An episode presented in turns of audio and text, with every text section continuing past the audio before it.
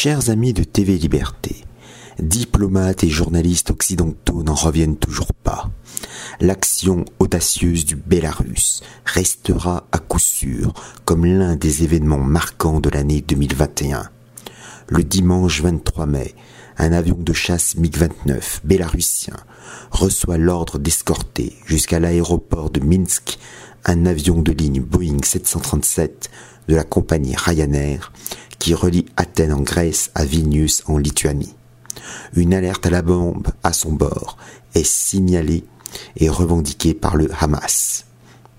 Parmi les passagers qui sont repartis après une fouille minutieuse de l'appareil et de leurs bagages se trouvait Roman Protasevich et sa compagne russe Sofia Sapega. Ce journaliste contestataire vivait en exil en Pologne depuis deux ans car en opposant virulent au président Alexandre Loukachenko, il n'hésitait pas, depuis l'étranger, à inciter son compatriote à renverser l'ordre constitutionnel légitime du Bélarus. Son arrestation a indigné tout le bloc occidental atlantiste BOA.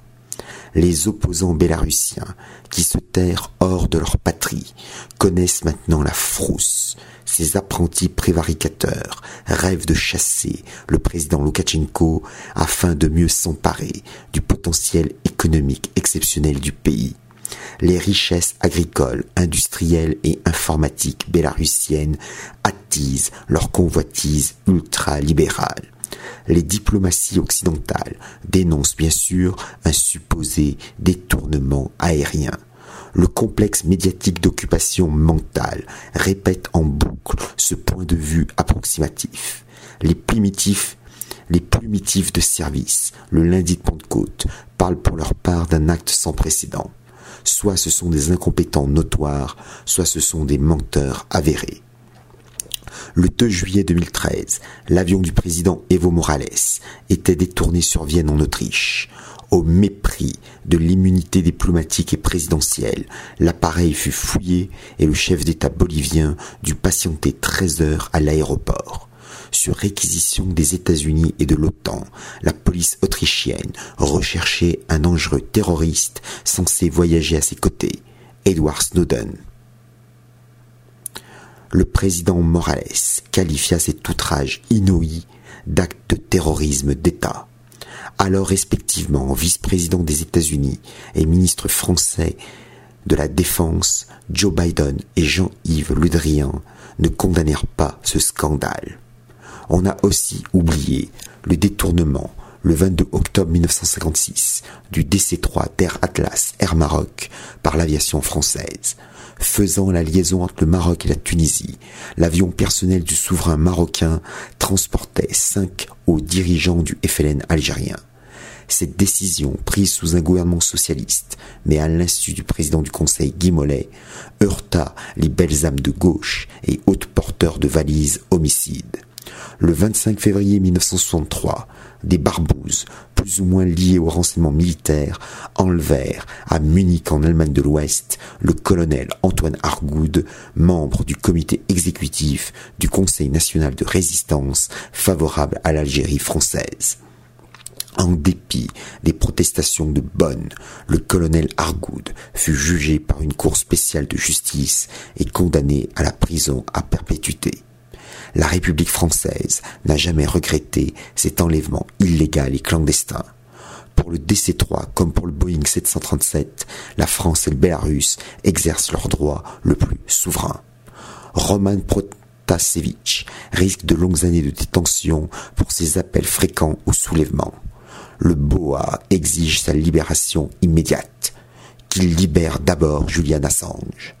Incapable de rétablir l'ordre public dans le quartier de Stalingrad, dans le 19e arrondissement de Paris, le pitoyable gouvernement français joue une nouvelle fois au petit caïd sur la scène internationale.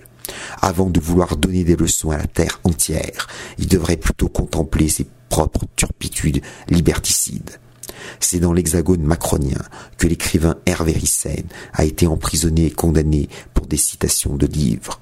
Qu'Alain Soral risque quatre ans de prison pour des commentaires politiques inappropriés. que l'humoriste Dieudonné demande l'asile politique à la Turquie, que Boris Lelay fait l'objet d'un mandat d'arrêt international. Le 22 avril dernier, le gilet jaune Christophe Chalençon a été condamné à six mois de prison avec sursis et à cinq ans d'inéligibilité pour incitation à s'armer contre l'autorité de l'État. Pendant son procès, il a assumé être un opposant politique et une victime de la censure du régime hexagonal. Pendant ce temps, la police politique allemande perquisitionne le domicile de Björn Höcke, le président de l'AFD de Thuringe, député régional de ce land et chef de file de la ligne nationale populaire.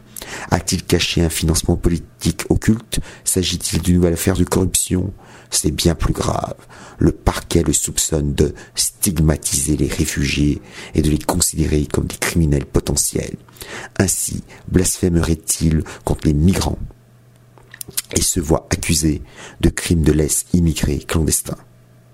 Ces quelques exemples, principalement ouest-européens, se rapprochent de ce que les chancelleries occidentales souhaitent, approuvent et encouragent au Bélarus contre un président charismatique qui a compris le prétexte pandémique et qui ne se compromet pas avec deux youtubeurs en vogue l'EHPAD continentale, qui est l'Union dite européenne, vient de prendre de nouvelles sanctions contre le Bélarus.